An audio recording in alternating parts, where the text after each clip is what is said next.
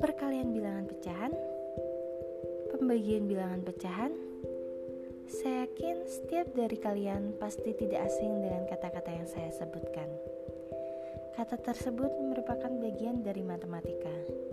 Jadi, kita akan membahas materi matematika sesuai dengan jadwal yang sudah ditentukan untuk masing-masing kelas. Oke, untuk apa lagi kita menunda? Kita akan membahas materi matematika untuk pertemuan keempat. Eits, sebelum itu siapkan dulu modul yang sudah saya bagikan ya. Cekidot.